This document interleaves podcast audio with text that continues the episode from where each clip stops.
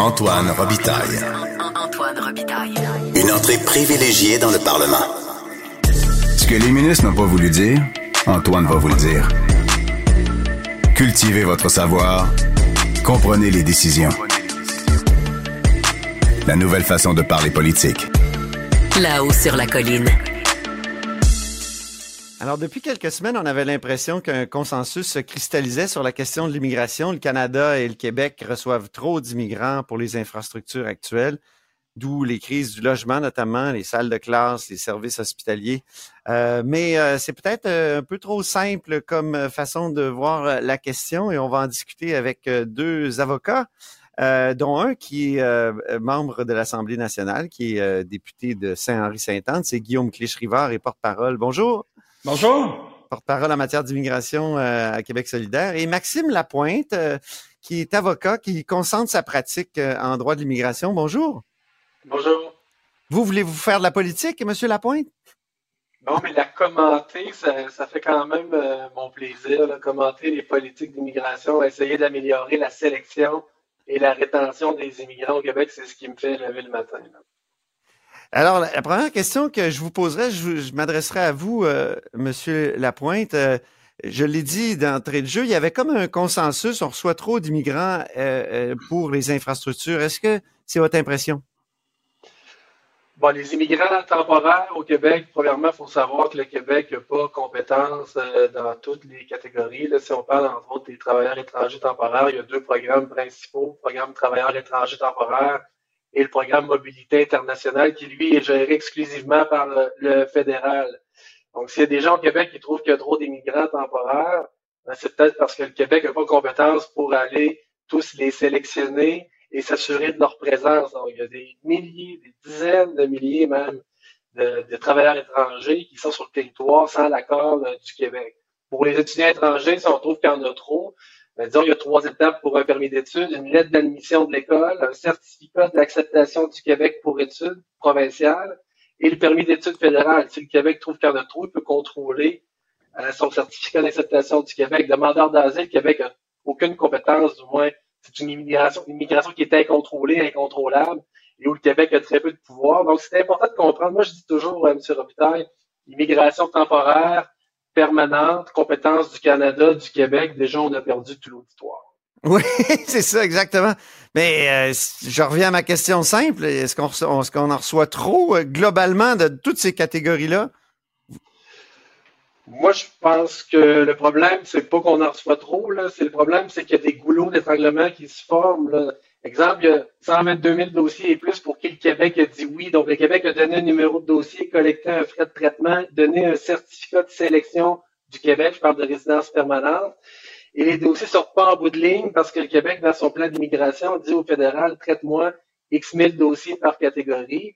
Et exemple, le regroupement familial, donner l'exemple, hein, il y a 38 000 dossiers où le Québec a dit oui, mais le Québec dit au Canada, dans son plan d'immigration, finalise-moi 10 000 dossiers donc, ça prend trois ans et demi. Et ça, faut le comprendre. Vous savez peut-être, vous suivez l'actualité euh, très bien. Donc, vous savez, j'ai envoyé des mises en demeure au gouvernement du Québec, du Canada au mois de décembre pour essayer de décongestionner les inventaires de dossiers.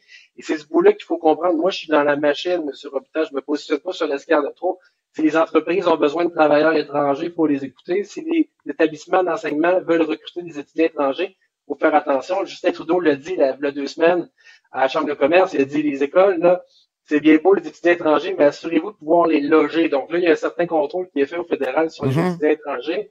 Mais c'est des réformes qui vont prendre un certain temps. C'est ça. un peu trop tard. Là. Et euh, Guillaume Clichrivard, est-ce qu'on en reçoit trop?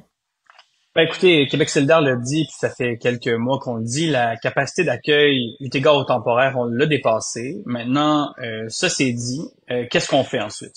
Comment on règle la situation, puis comment on, se sort de, ce dossier-là, c'est la question qu'on met de l'avant. Puis nous, on met de l'avant un comité d'experts qui va nous aider à définir notre capacité d'accueil, parce que ça, c'est quelque chose qui existe. Combien de logements disponibles dans une région, combien de gens qu'on a besoin, par exemple, dans le réseau de la santé, euh, quelles ressources on a en francisation? Ça, la science est capable de nous informer de ça. Et à partir de là, on va avoir un chiffre qu'un comité d'experts, des économistes, des démographes euh, vont pouvoir nous répondre. Et à partir de là, on prendra des décisions politiques à savoir est-ce qu'on améliore notre capacité d'accueil, comment on investit pour la contrôler, comment on travaille. Mais avant d'avoir ce débat-là, euh, ayons la base scientifique chiffrée euh, pour qu'on puisse avancer sur des bases solides. Cet exercice-là, on ne l'a jamais fait pour les résidents temporaires. On a eu un débat sur les permanents. Il y a eu une planification pour les permanents. Et nous, on a demandé à la ministre Fréchette d'inclure les temporaires dans la planification précédente à l'automne. Ce fut un refus. Mais oui, pourquoi, pourquoi un refus, selon vous? Parce que ça semble ça serait euh, logique. Euh. On a entendu une soixantaine, voire 70 groupes, des experts de toutes catégories confondues, pour s'entendre entre 60, 65, 70 000. Mais on a tout à fait passé à côté de la question du grand débat des temporaires. Moi, il faut lui demander pourquoi elle refuse. Je salue mon collègue Monsef Déragi au Parti libéral qui a déposé un projet de loi pour modifier la loi sur l'immigration pour que l'immigration temporaire fasse partie de la planification. Ben Le gouvernement n'a jamais appelé ce projet de loi-là et euh, c'est fin de non-recevoir, puis on nous dit non là, quand, quand il y a des propositions à cet effet-là. Donc, le gouvernement Legault peut pas d'un côté euh, dire que c'est que la faute du fédéral sans prendre ses responsabilités, puis d'un autre refuser qu'on débatte, puis qu'on s'établisse, puis qu'on ait un comité, puis qu'on ait une expertise sur la capacité d'accueil temporaire. Pour moi, il euh, on parle des deux côtés de la bouche. Là. Mais avant qu'on fasse la, grande étude sur pour déterminer exactement notre capacité d'accueil par région, euh, il y a quand même des, scientifiques, pas des scientifiques, des économistes, euh, par exemple euh, de la Banque nationale, Stéphane Marion, et, il y avait un, autre signataire là, qui ont qui ont dit qu'on le Canada, en recevant trop d'immigrants, vivait le piège démographique. Euh, c'est-à-dire que ça avait, y avait beaucoup de pression sur nos infrastructures. Vous, Monsieur Clich-Rivard, vous trouvez que est-ce que c'est un, une étude xénophobe? Non, moi, j'appelle pas d'étiquette à personne. Je pense que personne n'est xénophobe dans ce débat-là. Puis, euh, je, je, je sais pas de la façon que j'ai l'intention de faire la politique. Je pense que, écoutez, il y a des économistes qui font des propositions, qui nous partagent des études, mais là, on a vu aussi que le mouvement des jardins a fait son étude euh, pour lequel les conclusions n'étaient pas tout à fait similaires à celles de la Banque euh, national. Donc, il euh, y, a des débats à avoir. Évidemment, les économistes ne s'entendent pas sur toutes les questions. On s'y connaît, puis ça, c'est au-delà de l'immigration. Euh, hmm. Par contre, on peut avoir un consensus scientifique, je pense, qui pourrait nous établir des bases certaines et sereines. Ce que je veux dire, par contre, c'est que les chiffres du fédéral sont très, très loin de ce qu'on vise au Québec et de ce qu'on est en train de vivre au Québec. Hmm. Par exemple, par rapport aux permanents, les 500 000 nouveaux résidents permanents annuels, si on faisait le prorata pour le Québec, ça voudrait dire 110 000 permanents annuellement au Québec. Il y a personne, aucun parti confondu là, qui dit 110 000 permanents au Québec. Personne. Tout le monde est dans une fourchette autour de 60-80 000, sauf le Parti québécois qui est à 35 voire 30 000. Mais le problème de ça, c'est que il y a des délais excessivement énormes qui vont se créer pour des gens à qui on a dit oui, pour des familles, notamment pour des époux et des épouses de Québécois et de Québécoises, qui se font dire très bien là, mais tu viendras rejoindre ton époux dans 5 ans, dans 6 ans, pour moi, les Québécois et les Québécoises n'accepteront pas ça, ne devraient pas accepter ça quand on fait la décision personnelle de, de se marier, quand on a des enfants qu'on veut faire venir de l'extérieur, ça n'a pas de sens de leur dire oui, très bien, mais ta fille viendra ou ta, ta conjointe viendra dans 5-6 ans. C'est pas ça le Québec. Le Québec hmm. est accueillant, est ouvert, puis la famille est au cœur des valeurs du Québec. Maxime la pointe là-dessus? Ben moi, vous savez, euh, premièrement, j'ai témoigné dans les consultations publiques au mois de septembre. J'ai présenté un mémoire. J'ai écrit un livre sur l'immigration qui s'appelle Pour une immigration plus transparente, qui fait un peu la chronique d'actualité depuis 2018. Hein. Les élections de 2018, les positions des partis, la CAQ est élue, on se fait élire en promettant de baisser l'immigration de 20% Comment on s'y prend? On coupe à la sortie, on détruit 18 000 dossiers, on fait des réformes dans le programme Expérience québécoise. Là, on avance dans le récit, la COVID, une mesure fédérale. Bon. Et dans mon livre, il y a 12 recommandations. Là, ce, que je, je comprends mal dans le débat actuellement à l'immigration, c'est qu'on est sur des positions arrêtées. je pense qu'il faut arriver à trouver des consensus, disons, généraux. Et j'en ai quelques-uns pour vous, là, si vous me permettez, je vais vous faire euh, la lecture. Le premier, c'est vidons les inventaires. Donc, on a des dossiers, comme je disais tout à l'heure, où le Québec a collecté des frais de traitement, a donné un numéro de dossier, a donné un numéro euh, et une réponse de, certificat de sélection du Québec. Donc, le Québec a dit oui, et les dossiers sortent pas au fédéral. Il y a environ 122 000 dossiers et des poussières. Donc, est-ce qu'on peut vider les dossiers pour lesquels on a dit oui avant de se pencher sur un chiffre de 35 000 à 80 000? On a déjà dit oui dans une très grande proportion de ces dossiers-là.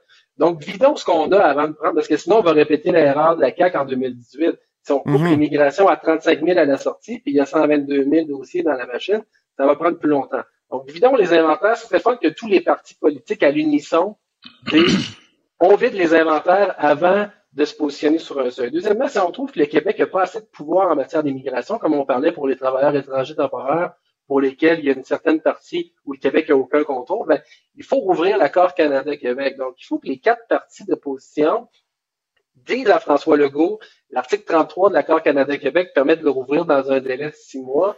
Donc, rouvrons l'accord Canada-Québec, revoyons le partage des compétences. Hier, au débat euh, cette semaine, euh, Pierre euh, Plamondon, quand il disait justement on, veut tous les pouvoirs, c'est facile de dire on veut tous les pouvoirs, mais comment les demander? Puis c'est quoi tous les pouvoirs pour vous? Est-ce que c'est des passeports, des visas, gérer des frontières, gérer une armée? Donc c'est pas si simple que ça. Donc on veut rouvrir l'accord Canada-Québec. Mais gérer les réfugiés, les demandeurs d'asile, est-ce que ça, ça serait possible au Québec?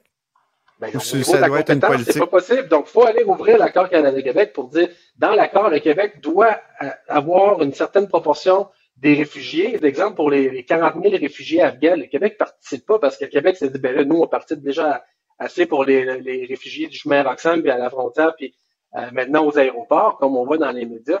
Parenthèse là-dessus, aux aéroports, c'est pas vrai que c'est le buffet, les visas de visiteurs, des dossiers refusés, on en voit beaucoup au bureau. Là. Donc, c'est pas vrai que tout le monde est approuvé puis c'est rendu facile, qu'on a déloussé toutes les règles des visas de visiteurs, c'est pas vrai. Il faut recadrer un peu le débat. C'est là que moi, j'interviens comme praticien et moi, je dépose 30-40 dossiers par semaine dans toutes les catégories confondues. Je sais où ça bloque.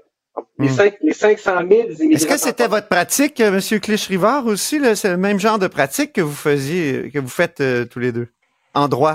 Maître Lapointe et moi, on, on, fait tous les deux du droit de l'immigration, mais dans deux volets un petit peu distincts. Maître Lapointe fait surtout du droit économique, euh, des permis de travail, euh, des permis d'études, euh, évidemment d'autres dossiers, mais moi, je me spécialisais davantage en, en réunification familiale, en refuge, en dossier humanitaire, en dossier un petit peu plus de litiges qui se rendent devant les tribunaux supérieurs en contestation. Euh, donc oui, la, base des pratiques sont similaires, mais euh, les, spécialités sont assez différentes. Est-ce qu'un avocat... Moi, je serais pas capable de faire le... Je, ferais pas la pratique de refuge, de tribunal. C'est pas ce que moi je fais. Moi, c'est très administratif. On demande un permis, on dépose une demande pour le compte d'un employeur. C'est vraiment de la conformité. C'est pas des tribunaux. OK. Euh, excusez, j'ai été dérangé par un, appel à la tribune de la presse. Donc, donc, c'est des pratiques euh, très différentes. Mais ma question, c'est qui, qui, me venait tout à l'heure, c'est quand on est avocat en matière d'immigration, est-ce que on veut pas nécessairement qu'il y ait toujours plus d'immigration? Est-ce que c'est pas notre business d'une certaine façon qu'il y ait euh, beaucoup d'immigration, euh, Monsieur Clichrivard? Ben, très franchement, avec les équipes qu'on a, on passe plus de temps à refuser des dossiers qu'en accepter. Je vais être très clair là-dessus.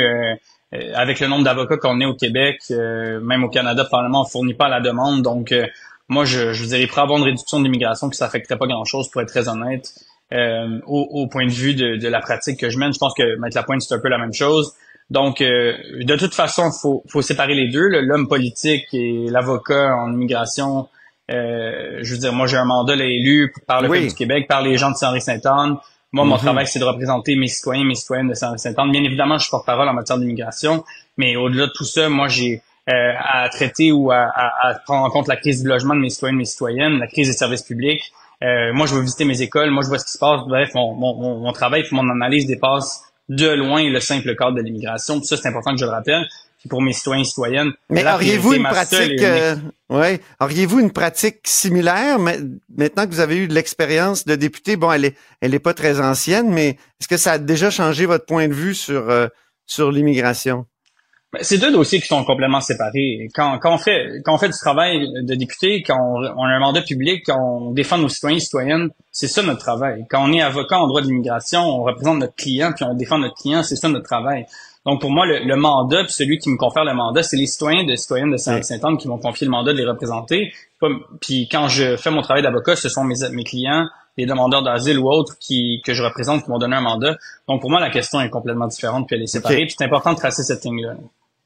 Euh, je, reviens sur le mot xénophobe parce que j'ai lu votre euh, votre publication Facebook. Euh, j'ai lu aussi votre collègue Haroun Bouazi on a quand même l'impression que vous trouvez que le Parti québécois est, xénophobe parce que il, Boisy, il dit carrément là que pour des raisons électoralistes, le PQ dit que les immigrants et immigrantes, les minorités sont le problème.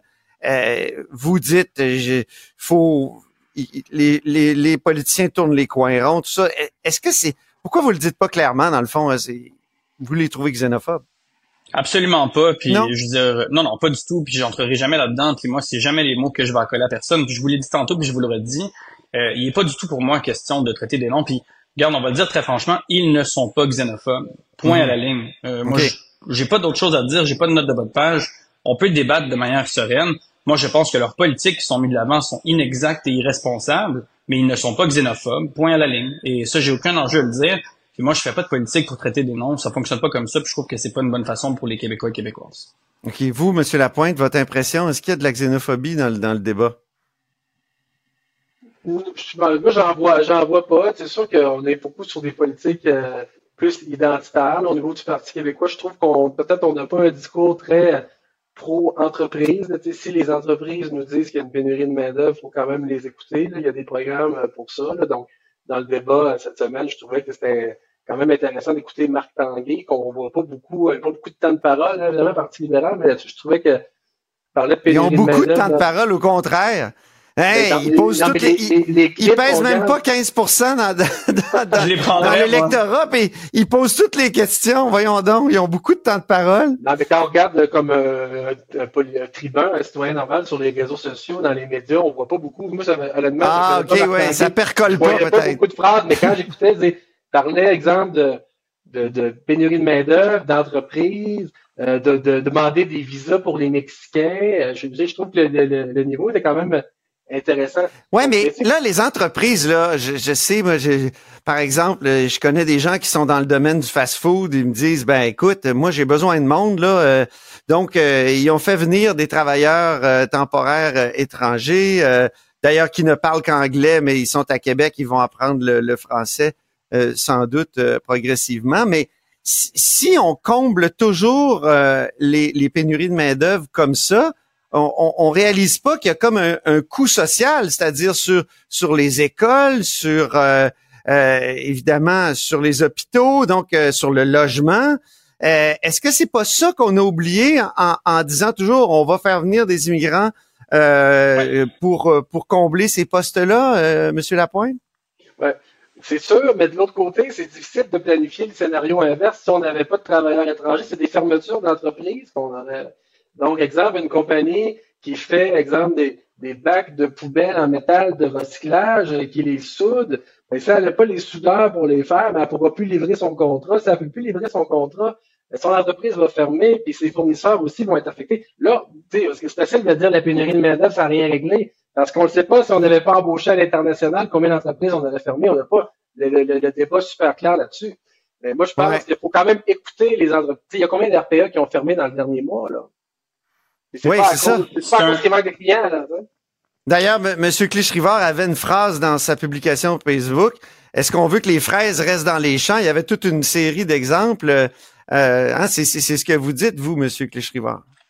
C'est un peu ça l'exemple, puis je ramène à la question, puis il va falloir qu'on réalise que ces gens-là sont venus avec des contrats de travail, puis donc occupent des emplois où ils ont démontré une pénurie de main-d'œuvre, puis je veux dire, je le salue, il y a une plus-value incroyable que l'immigration apporte, mais c'est vrai qu'il faut évaluer ça dans un contexte global et holistique où on peut pas faire fi de la capacité de logement, on peut pas faire fi de la capacité des services sociaux. Il faut qu'on évalue ça de manière raisonnable et globale. Puis c'est pas juste parce qu'il manque un employé euh, dans telle entreprise qu'il faut dire oui nécessairement, sans tenir compte de la capacité de logement, sans tenir compte de la capacité des services sociaux. Je pense qu'il faut le faire de manière globale. C'est pour ça qu'arrivons à des constats, puis à des conclusions, en se disant probablement que dans le réseau de la santé, par exemple, je pense qu'on va s'entendre tous et tous qui est pas tous et toutes qui est pas question de réduire nos travailleurs dans le réseau de la santé. On en a besoin, ils font un travail exceptionnel.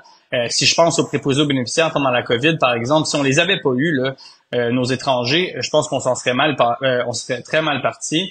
Ça aurait été mal été. je donne le même exemple pour les travailleurs étrangers temporaires dans les champs l'été. Si on ne les faisait pas venir, il y aurait complètement des, des, récoltes qui resteraient là. Donc c'est un vrai fait. Là.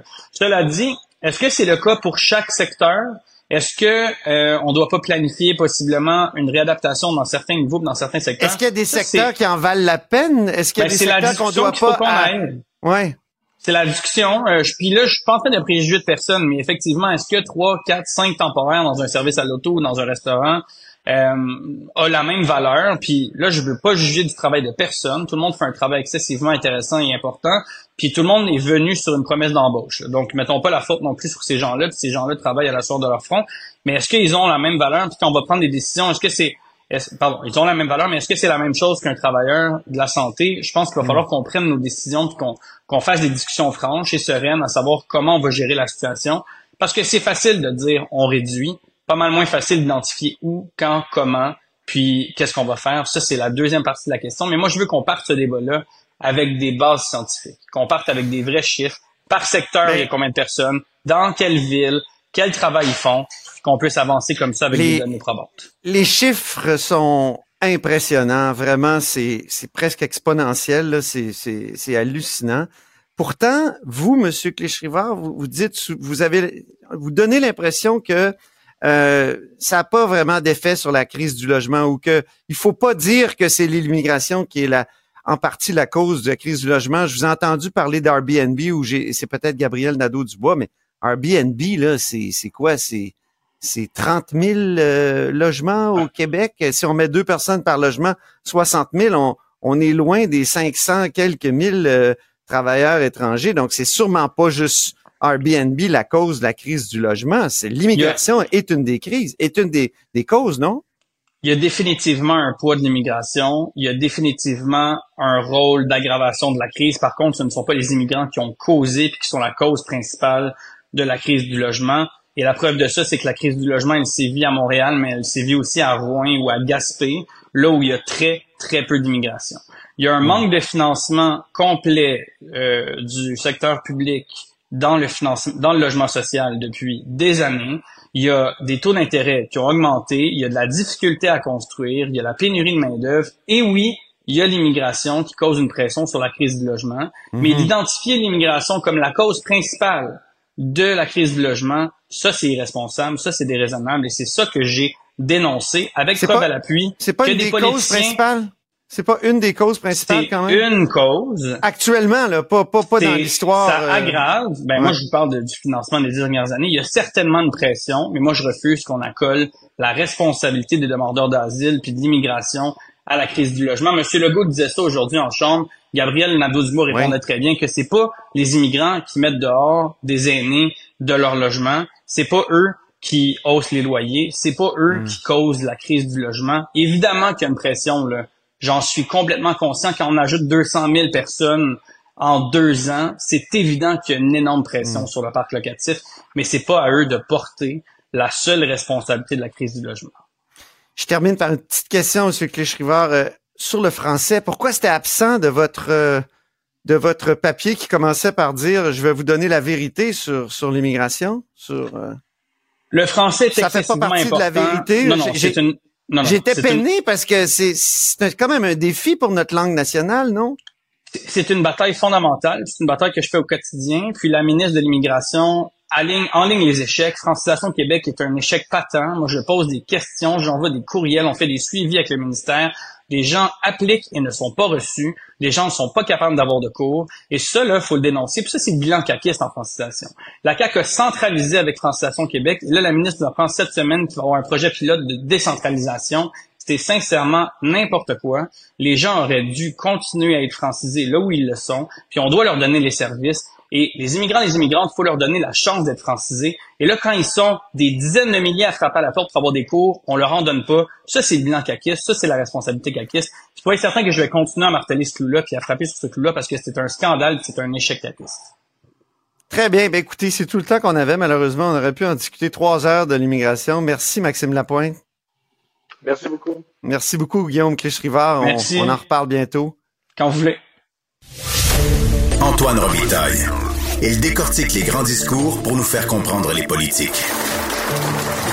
Là-haut sur la colline. On va s'entretenir maintenant avec deux Myriam, deux Myriam pour le prix d'un, c'est formidable. C'est un hasard, mais euh, il n'y a pas tout à fait. Ils ont des choses en commun, les Myriam, c'est qu'elles veulent rendre l'histoire du Québec accessible. On commence par Myriam Darcy. Bonjour. Bonjour directrice générale de la Fondation Lionel Groux, et Myriam Vogic, euh, historienne, animatrice et vulgarisatrice en histoire. Bonjour Myriam. Bonjour Antoine. Donc, euh, on va commencer par parler de 12 lois qui ont marqué le Québec. C'est une série de conférences euh, qui vont se tenir là prochainement. Vous me direz quand exactement à la Grande Bibliothèque à Montréal. C'est en collaboration avec Cube Radio. Je savais même pas quand j'ai lancé les invitations, donc je trouve ça formidable. Euh, donc, Myriam Vogic, 12 lois qui euh, ont, euh, ont, marqué le Québec. Euh, comment on a fait le choix de ces lois-là? Puis, quelles sont les principales dont vous pourriez nous parler? Ben d'abord, je dois dire que c'est un comité d'historiens hein, qui a fait qui a fait le choix.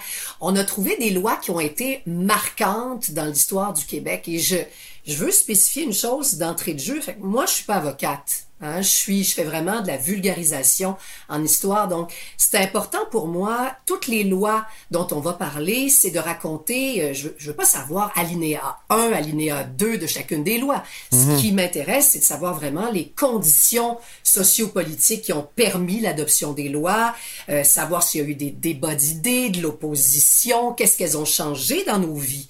Hein, et Myriam Darcy pourra euh, expliquer aussi quel est le lien vraiment avec l'histoire. Et je pense par exemple à des lois, euh, prenons la loi de l'impôt provincial sur le revenu de 1954. Euh, ben, ça, c'est une loi. Sans cette loi-là, est-ce qu'on aurait pu avoir les réformes, les grandes réformes des années 60 je ne pense pas. Euh, ah la Convention de la baie James, c'est du Nord québécois de 1975. Elle est archi importante parce que c'est une loi qui va transformer d'une certaine façon le rapport entre le gouvernement du Québec et certaines nations autochtones, dans, dans ce cas-ci les, les Cris, les Inuits et plus tard les Naskapi.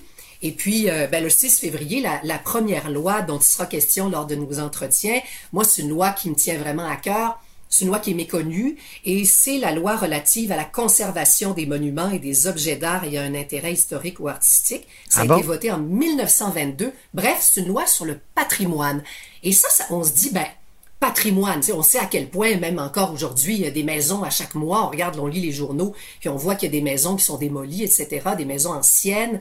Euh, oui, c'est assez déprimant, ça. C'est assez déprimant. Ben, ce gars-là, Athanas David, le secrétaire général de la province de Québec, en 1922, il trouve ça assez important pour la mémoire collective de se dire, ben, ça vaut peut-être la peine que des, des bâtiments euh, deviennent, euh, qu'on les protège en fait. Mhm. Et ça, c'était très avant-gardiste, même si à cette époque-là, leurs opposants, c'était ceux qui disaient que euh, ils étaient pro-modernité, pro-progrès, et donc on devait démolir tout ce qui était ancien. Donc, et puis on aura la loi. Et comment ça va fonctionner? Comment ça va fonctionner? Vous allez recevoir quelqu'un qui va vous parler de cette loi-là? C'est un historien ou oui, alors dans ce cas-ci, ça va être Fernand Harvey, qui est un ah sociologue et historien qui a écrit un livre exceptionnel qui est sur euh, les politiques culturelles euh, de l'histoire du Québec. Donc mhm. c'est quelqu'un qui s'y connaît très bien. On a des, des, avocats des fois, comme par exemple dans le cas de la Convention de la baie James et du Nord québécois, ça va être super intéressant. C'est James O'Reilly qui... Euh, qui est l'avocat ben qui a représenté les cris. Donc un personnage, ça, oui. C'est un personnage que j'ai jamais rencontré encore, mais c'est quelqu'un, il paraît qu'il a pas la langue dans sa poche, et c'est quelqu'un qui va nous raconter les dessous de tout ça. Et puis la loi des CPE, hein, il y aura la loi des CPE avec Pauline ah oui. Marois. Ben Pauline Marois qui va nous parler de ça pendant une heure, ça va être exceptionnel. Voilà. Hmm.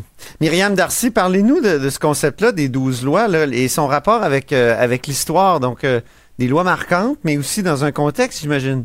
Oui, oui, tout à fait. Donc, euh, pour la Fondation Lionel Gros, c'est important euh, d'offrir au public euh, du contenu en histoire, de vulgariser l'histoire. Et ces lois-là, dans le fond, ce sont des lois qui ont structuré la société québécoise. et puis, pour chaque, pour chaque sujet, pour chaque loi, euh, on va faire toujours le, contexte historique qui a mené à l'adoption de cette loi-là, puis les lois aussi qui ont pu en découler. Donc, euh, par exemple, on va traiter la loi sur l'instruction publique de 1943. Ben, on ah va traiter, bien sûr, les lois qui s'inscrivent dans le sillage de celle-là, euh, jusqu'à jusqu'à évidemment la réforme par an et sans doute la suite. Donc, c'est ça. Chaque fois, ce sera le point de vue historique euh, d'une loi pour vraiment comprendre le contexte dans, lequel elles ont été adoptées. Puis c'est pas toujours des lois, c'est pas toujours des lois qui sont euh, archi sympathiques. Là. Je, vois que le 4 mars 2025, c'est contrer la propagande communiste, la loi du cadenas. Hein? Oui, mais c'est pas sympathique. Oui. C'est fort sympathique. intéresse. Oui, c'est sympathique. C'est des lois qui ont marqué notre, imaginaire collectif aussi. La loi du cadenas. Autant la loi du cadenas, elle est assez connue. Hein? Autant d'autres lois sont méconnues, mais ont eu une aussi grande importance, sinon même plus. Donc, évidemment, la loi 101, on ne pourra pas ne pas parler de loi 101 euh, l'automne prochain. Donc, euh, Qui va parler de la loi du cadenas? Excusez-moi, je reste un peu euh, collé là-dessus, mais... on ne sait pas encore. Ah, OK. c'est ça. Si vous avez des suggestions, allez-y. Ah, c'est bon. nous inviter l'automne prochain pour, pour, vous présenter la, la, la cuvée des, des entretiens de l'automne. Oui. OK. Il y a, eh, il y a, il y a loi sur l'assistance publique aussi. Euh, ça, c'est, il y a des lois qui ont, qui ont des titres plus, euh, comment dire, plus, plus banals que d'autres. Qu'est-ce que c'est celle-là? Ben en fait, c'est la première, sans rentrer dans les détois, dans les détois, dans les détails, je spécifier que cette loi-là, elle, euh, c'est la première loi euh, euh, sociale de toute l'histoire du Québec. Et c'est quand même intéressant parce que ça permettait que euh, l'internement, par exemple, des malades, des orphelins, soit payé en partie par le gouvernement du Québec, en partie par les municipalités, etc. Donc ça, c'était très très innovateur d'une certaine façon parce que, ben, comme vous le savez, pendant longtemps, c'était les, les, communautés religieuses qui investissaient l'argent. Et puis donc, il y avait cet enjeu-là. Puis c'est le gouvernement Tachereau. Le gouvernement Tachereau, là, c'était quelque chose. Cette période-là des années 20, il y a eu la loi sur les boissons alcooliques pleine prohibition. À l'époque, tout le monde, toute l'Amérique au complet, c'est l'époque de la prohibition. Puis nous, on se dit non seulement... Sauf les Gaulois. Sauf les Gaulois du Québec. On se dit non seulement il y aura plus de prohibition, mais en plus, il y aura monopole d'État sur la, avec la commission des liqueurs sur l'alcool. Imaginez-vous, là. Fait que c'est super intéressant. Et puis cette loi sur le patrimoine, toutes ces lois-là ont été votées dans, dans les années 1920. Fascinant, fascinant. Donc, il y a tellement de lois, en tout cas, euh, moi qui, euh, qui observe euh, le processus législatif depuis 18 ans, c'est toujours fascinant comment se font les lois, puis parfois comment elles sont un peu précipitées. Est-ce que, je sais pas si... l'adoption précipitée, il y en a eu plusieurs, là. je pense juste, on, vient de créer une agence de la santé ici. Je sais pas si dans dans 40 ans, on fera les 12 lois qui ont marqué le Québec et on mettra cette loi-là dedans, mais... Euh, il faudra voir euh, la vie qu'elle aura et à quel point elle structurera euh, notre société. Parlons de nos géants. Après avoir parlé des lois géantes, vous avez une, série que vous poursuivez, Myriam, mm-hmm. les, géants, donc les géants de notre histoire? Oui, Nos Géants, en fait, Nos Géants, c'est une série de capsules télé et web qui sont d'ailleurs présentées en version abrégée à Salut Bonjour à TVA et en format euh, intégral sur les plateformes de la Fondation et sur euh, pour les enseignants sur CEC, e donc la plateforme CEC, e avec du matériel pédagogique. Moi, j'ai vu celle sur René Le Cavalier. Oui, c'est formidable. oui, formidable, oui. Donc, chaque capsule est présentée par euh, une personnalité chouchou du public québécois qui a un lien d'intérêt avec le, le, personnage historique. Donc, cette année, on a, c'est ça, Chantal Maccabé qui a présenté René Le Cavalier. On va avoir mm Léane Labrèche d'Or qui va nous Chantal parler de... Maccabé qui travaille euh, pour le Canadien de Montréal maintenant. Oui, maintenant, oui. Qui a été journaliste sportif. Euh, oui, c'est ça. Oui, qui a été inspiré par euh, René Le Cavalier. on a Léane Labrèche d'Or qui nous présente Sol, Marc Favreau. elle va faire du hmm. cabotinage à l'écran, là, ce sera bien intéressant. Biz qui nous présente Honoré Mercier. Régine Laurent qui nous présente Jacques Couture, qui est ah, oui. l'architecte de l'entente Colin Couture. Donc, c'est un euh, ministre du gouvernement Lévesque, ça, Jean Couture. Euh, personnage fascinant, euh, un ecclésiastique et aussi un ancien candidat à la mairie de Montréal. Tout à fait. Ah oui, puis c'est le côté le plus généreux du nationalisme québécois. Tout à fait, hein? tout à fait. C'est intéressant parce que aussi Jacques Couture, c'est quelqu'un qui est important, mais c'est quelqu'un en même temps qui est pas, qui est pas très connu du grand public. Ben non. Alors que d'autres personnes comme René Le Cavalier, ben lui, euh, évidemment, tout le monde le connaît. C'est c'est intéressant, je trouve. Ben tout le monde, mais pas dans les jeunes générations. C'est vrai, tout à fait. Mais nous, euh, nous l'idée, c'est vraiment de. encore comme les, les, lois, donc ça a été vraiment un critère de pertinence là, puis sur le temps long. Donc la Nouvelle-France à aujourd'hui là, ce, sont ces critères-là qui ont permis de, de choisir les personnages. Puis mhm. des fois on a des personnages archi connus comme Félix Leclerc qui sera représenté par Daniel Boucher. Des fois des personnages bien moins connus comme les deux fondatrices du théâtre du Rideau Vert qui ont été euh, avant-gardistes à leur époque. Donc, euh, donc voilà, on aura Anne Hébert euh, la semaine prochaine. Donc, chaque capsule est diffusée à partir du lundi sur nos euh, plateformes et à Salut Bonjour. Et pendant une semaine, là, elle est diffusée à la télé et puis on peut les retrouver là, sur le web.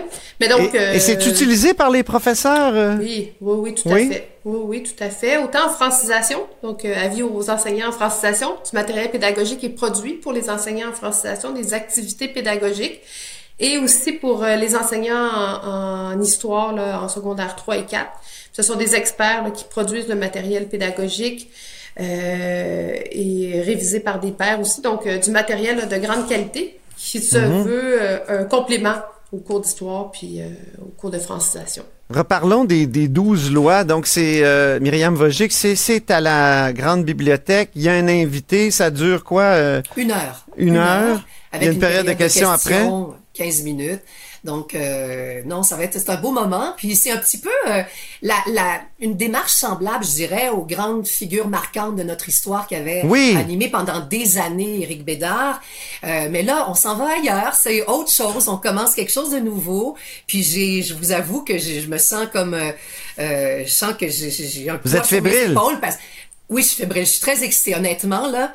Euh, mais en même temps, j'ai un poids sur les épaules parce qu'Éric a fait un travail euh, extraordinaire pendant toutes ces années-là. Et ben puis, ben, ça sera ma touche à moi. Je ne pas, pas faire du Éric Bédard. Ça sera pas du Myriam Bédard. Non, Myriam Bédard, c'est quelqu'un d'autre. mais... Euh... hey, mêlez-nous pas, il y a trop de Myriam. Non, c'est ça. si je peux ajouter aussi... Ça commence euh, quand? Ça commence quand, les... Le 6 février. Les 12 lois?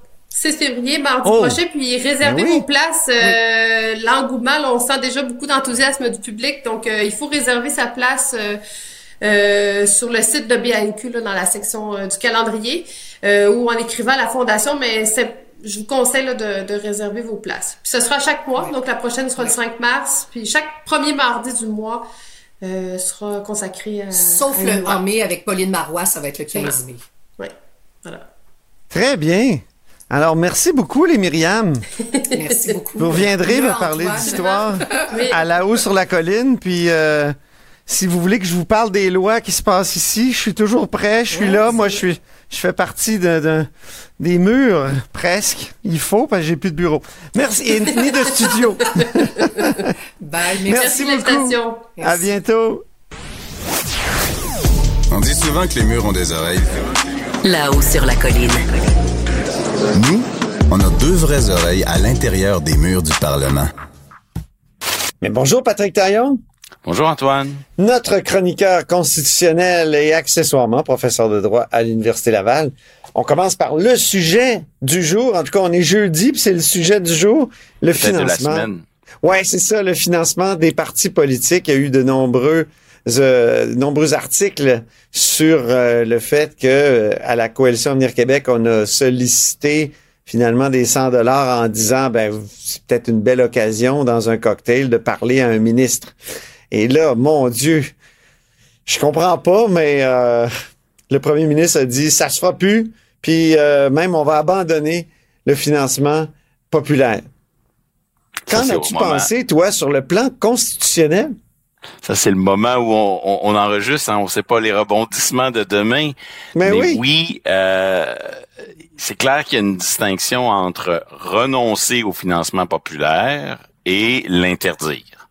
Euh, que l'organisation qui s'appelle Coalition Avenir Québec, qui est un parti qui n'est pas l'État, à la limite, la charte canadienne s'y applique peut-être pas à, à, une association euh, qui est un parti politique, si eux ils décident de se passer du financement populaire ou financement privé, on ne sait plus comment le nommer, ben ça, ça leur regarde. Ils sont pas obligés d'en faire. Euh, mais le volet de l'annonce euh, d'aujourd'hui qui voudrait interdire, donc modifier la loi, ben, comme c'est souvent le cas, euh, la Constitution va venir, euh, disons, compliquer les choses. Pourquoi? Euh, ben parce que la liberté d'expression politique, c'est fondamental. Et si je veux exprimer des idées politiques dans la vie, ben il faut que je dépense de l'argent pour les promouvoir, hein, Eh à oui. moins de. et, et- et donc c'est fondamental Ben, que chez, chez nous, euh, c'est reconnu dans, dans la jurisprudence, c'est-à-dire euh, ici dans notre dominion, c'est reconnu, mais si on va aux États-Unis, c'est encore plus reconnu. Tu sais, même la publicité électorale est considérée comme de la, de la liberté, euh, faisant partie de la, la liberté d'expression. euh, c'est presque sans limite, hein? aux États-Unis, la liberté d'expression en ces matières, elle est sacralisée. Puis c'est vrai que au Canada, il y a des arrêts comme euh, la contestation de Robert Lippmann dans les années 90 ou Ah celle oui. de Stephen Harper Ah avant oui. qu'il devienne premier ministre. Il avait contesté la loi de Jean Chrétien sur le- la limitation du financement des partis politiques. À la fin de sa carrière, Jean Chrétien avait adopté une loi pour le fédéral qui ressemblait un peu à, à celle de René Lévesque. Et donc, euh, depuis le début, là, de- depuis la grande loi sur le financement des partis politiques du Parti québécois à fin des années 70, on le sait qu'à chaque fois qu'on encadre, on joue, on limite la liberté d'expression. Puis bon, ben, les droits, c'est pas absolu. Il y a, il y a moyen de, de, de, de les encadrer, de les limiter au nom d'un objectif d'intérêt public. Et jusqu'à présent, la jurisprudence canadienne a été plutôt ouverte à la chose. Dans l'affaire Harper, dans l'affaire Edlindman et dans d'autres, on nous dit, écoutez, vous poursuivez un objectif valable, limitez l'influence de l'argent en politique. À travers ça, vous développez au fond, puis là, on voit que il y a du nationalisme canadien dans la jurisprudence de la Cour suprême. Elle parle d'un, modèle de système électoral égalitaire, plus égalitaire qu'aux États-Unis, comme si on veut euh, on veut bomber le torse puis dire ben nous on, on fait pas comme les Américains. Donc la jurisprudence a été flexible euh, jusqu'à présent sur le 100 dollars parce qu'au Québec on a baissé de 3000 à 1000 dollars et ensuite on l'a réduit à nouveau à 100 dollars. Ouais. Et, euh, et ni le, le 1000 dollars de Jean-Marc Fournier, ni le 100 dollars de Bernard Drainville, à l'époque ministre de, de Pauline Marois, ni un ni l'autre s'est rendu dans une contestation jusqu'en Cour suprême. Ah. Il y a eu un dossier sur le 100 dollars en première instance et ça n'a pas été porté en appel. Et pour le moment, le 100 dollars tient. Mhm. J'espère qu'il va tenir, j'y crois, mais on faut être Tu dis conscient. qu'il tient, qu'est-ce qui pourrait être, euh, il pourrait, il pourrait être contesté, on pourrait dire 100 dollars, c'est pas assez pour, se- pour respecter la liberté? D'expression? La- L'atteinte à la liberté d'expression, elle est déjà, euh, elle est déjà reconnue là. À 3000, on disait déjà qu'il y avait une atteinte. Mhm. Mais on, à chaque fois, on dit l'atteinte poursuit un objectif raisonnable par des moyens proportionnés. Et donc, ça, ça passe le test, c'est justifié. Puis ça, c'est bien correct, il n'y a pas de problème. Et là, la question qui se pose, c'est que si, comme le suggère M. Legault, on interdit, est-ce qu'on va être encore, encore capable de le justifier devant le tribunal, de dire, est-ce qu'il n'y a pas une différence entre limiter puis interdire? Mhm. Et moi, je pense que limiter, le Québec a toujours réussi à défendre ces lois qui limitaient, Mhm. mais si on fait le pas qui consiste à interdire, ah là, il va falloir se présenter avec un bien meilleur argumentaire. C'est ce qu'a évoqué euh, le marche. premier ministre aujourd'hui, que, que ce soit interdit. Mais par exemple, quand on a réduit de, de 3 000 à 1000 dollars, puis de 1000 dollars à 100 dollars, il a fallu raffiner un peu notre, notre façon de défendre l'objectif de la loi. Au départ, l'objectif, c'est limiter l'influence de l'argent en politique. Mm. Ben, Peut-être qu'à 1000 dollars, on a assez limité l'influence de l'argent politique. Pourquoi aller à 100 dollars? Ouais. Alors là, il a fallu que l'État dise, oui, oui, mais là, on a un nouvel objectif, on a un nouveau problème à régler, c'est celui des prête-noms. Ah oui. Puis à 100 dollars, ça vaut pas la peine de faire des prête-noms. Mais à 3000, oui, parce que si j'ai 10 prête-noms, j'ai ça, ça vaut le coup, j'ai une somme euh, donc, on, on comprend qu'à chaque fois que l'État donne un tour de vis de- sur la liberté d'expression au nom d'un objectif valable, il faut qu'il soit capable de définir, son objectif, devant le tribunal. Et donc là, en disant on interdit, là, on sait c'est quoi le moyen. Le moyen, c'est plus de financement euh, populaire. Mais là, il faut être capable d'avoir un objectif à la hauteur du moyen choisi. Exemple, si l'objectif, ça reste limiter l'influence de l'argent en politique, ben, on va dire, ben, vous voulez limiter, vous n'avez pas besoin d'interdire. Un montant, un petit montant, ça, ça limite l'influence sans l'exclure complètement. Ben. Alors, comment verbaliser un objectif à la hauteur de cela? Et à la limite, si c'est juste parce que euh, on a de la misère à développer une pratique exemplaire du financement, mais il y a, ah, des solutions de rechange. Moi, je dirais, on a de la misère à gérer les perceptions chez, euh, ben chez oui. les caquistes. Ouais. Et là, là-dessus, on est dans un dans une semaine un peu bizarre où tout le monde a respecté la loi. Oui, il y a eu des maladresses, une médiocrité éthique, peut-être une façon de de de de, De formuler, d'écrire hein, des ouais. courriels, de présenter les choses qui est maladroite. Mais il y a pas de, il y a, il y a rien d'illégal et donc à, la limite il y a peut-être moyen de de, de de de développer de meilleures pratiques. Mais avant de limiter une liberté fondamentale, il faut avoir un objectif à la hauteur de cela. Je dis pas qu'ils le trouveront pas. Puis moi, je suis de ceux qui pensent qu'en matière de charte, il faut reconnaître à l'État une capacité de d'arriver avec des, des objectifs d'intérêt public. C'est juste que là, je le vois pas aujourd'hui. Ouais, ouais. Je suis pas capable de définir un objectif à la hauteur de ce qu'on s'apprête à, à interdire. Euh, deuxième sujet, la culture. Tu as participé à quand même une, une réflexion importante euh, avec d'autres signataires. Là, je pense à Clément Duhem qui a été euh, euh, directeur, c'est-à-dire euh, euh, délégué Délégué général du à Québec. Paris, entre Oui. autres. euh, Et Euh, premier fonctionnaire de Baudouin. de l'OIF pendant et des de années. l'OIF, tu as raison. Et donc, vous avez réfléchi à la découvrabilité des contenus culturels. Donc, c'est ça, c'est toute la, la c'est, c'est le défi finalement de, de, de trouver les, les œuvres québécoises dans les nouvelles plateformes numériques. Alors, on sait que elles n'ont pas beaucoup de place, euh, nos œuvres là, sur Netflix, sur Spotify, sur euh, toutes, toutes ces plateformes que, que, que, que, que, que- dont se sert beaucoup euh, notre jeunesse. Antoine, euh, les chiffres, les ouais. chiffres de consommation, là, euh, surtout dans la musique, mais aussi le cinéma, la télévision, Ouais. euh, sont dramatiques. Et la tendance s'accélère. Hmm. Il y a en plus une dynamique générationnelle, il y a, il y a la technologie qui renforce tout cela, et, et on peut pas consommer ce qu'on nous propose pas. Ouais. C'est sûr que quand on veut très fort, euh, on a des collections, je pense à des collections comme éléphant, là, c'est un trésor, on peut trouver des choses extraordinaires.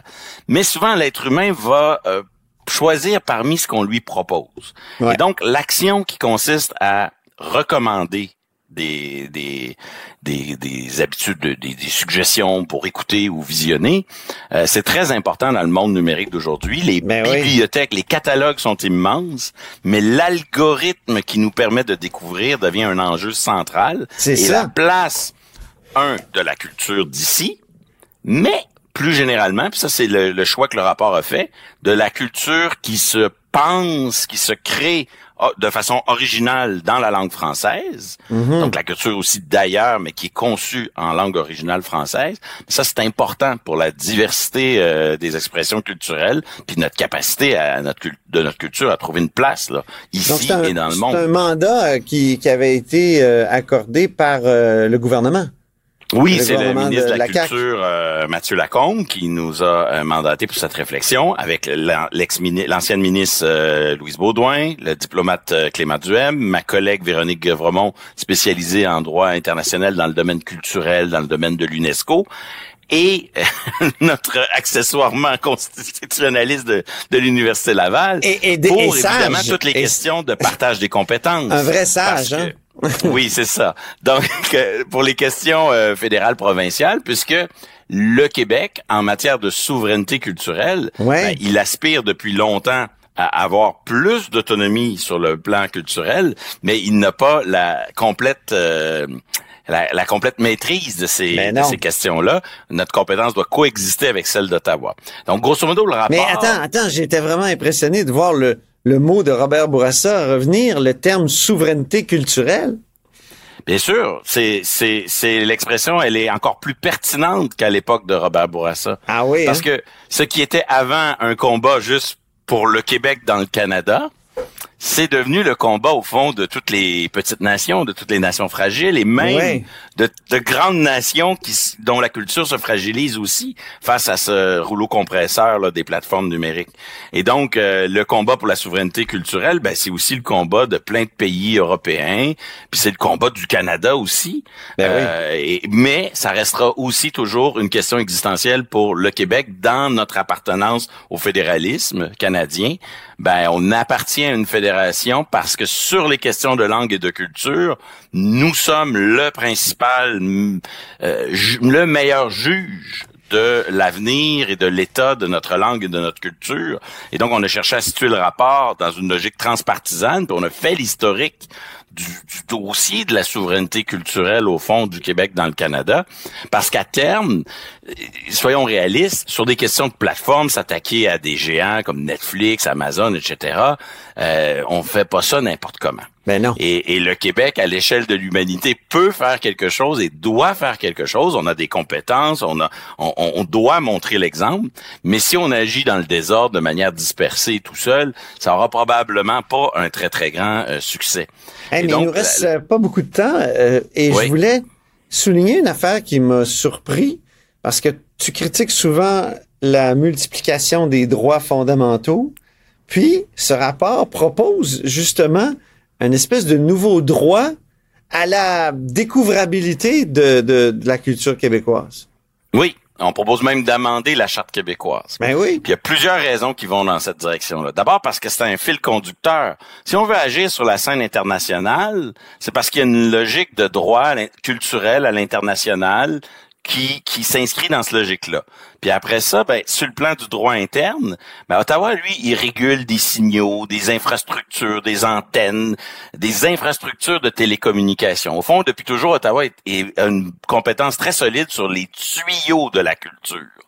Mais nous, on a une compétence sur le contenu, les bibliothèques, les librairies, les clubs vidéo, mais aussi une compétence sur tout le droit commun. Puis la définition des droits fondamentaux, c'est une façon d'asseoir la compétence du Québec qui est aussi adaptée à notre époque. Parce que les plateformes, là, on va pas légiférer sur le Minitel, Antoine. Là. Non. On, dire, on va pas légiférer sur des, des moments technologiques. Il nous faut une loi qui va durer dans le temps.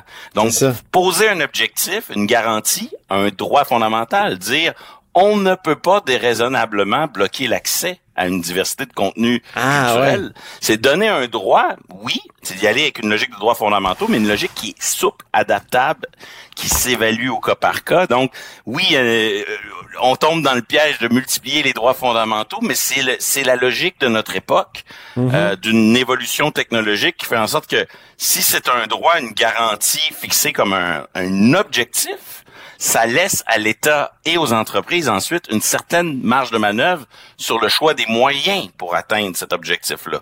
Fait que les droits fondamentaux ont cet avantage-là. Puis ça permet au Québec, par rapport à sa charte, qui a toujours été dans le texte du moins différente de celle de la charte canadienne, malheureusement trop souvent interprétée de la même manière que la charte canadienne, mais ça permet d'accentuer que cette charte-là, c'est c'est notre modèle à nous et nous on tient à y mettre des droits culturels, tout comme euh, on y a mis le droit de vivre en français euh, à l'article 3.1 à la suite de la nouvelle euh, charte de la langue française.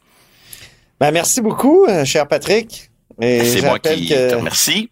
Tu es notre chroniqueur constitutionnel et accessoirement professeur de droit à l'Université Laval. Puis je pourrais ajouter aussi sage. oui, en effet sur plusieurs sujets. Là-haut sur la colline. Disponible aussi en balado sur l'application et le site cube.ca. Radio, télé, balado, vidéo. Cube, un média pas comme les autres.